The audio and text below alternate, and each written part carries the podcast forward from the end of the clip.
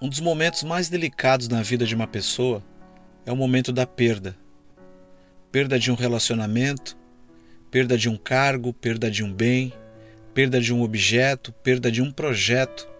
Enfim, lidar com a perda não é fácil, pois aquilo que se foi levou consigo um sentimento de carinho, bem-estar, amor, alegria, apego. E nesse momento somos consumidos por afetos como tristeza, angústia, raiva, frustração, dor.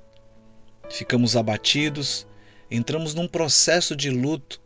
Alguns ficam alienados e o que fica é um espaço dentro de nós. É natural que esse processo aconteça. O que não pode suceder é você se adaptar à tristeza. E por quê? porque a tristeza pode se tornar um vício. Esse vazio precisa ser preenchido por algo. E o que ocupa esse espaço no seu interior é o sonho. Guarde isso. Os sonhos preenchem as lacunas que as perdas deixaram. O sonho renova, o sonho dá direção, o sonho inspira, o sonho aumenta a sua confiança, alimenta positivamente a sua visão em relação à sua vida.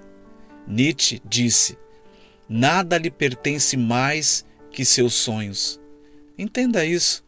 O sonho é seu, nasceu em você, foi revelado a você, pertence a você. Compreendendo isso, não permita jamais que nada e ninguém sequestre o seu sonho, mas principalmente você. Esse é o Gama do Saber.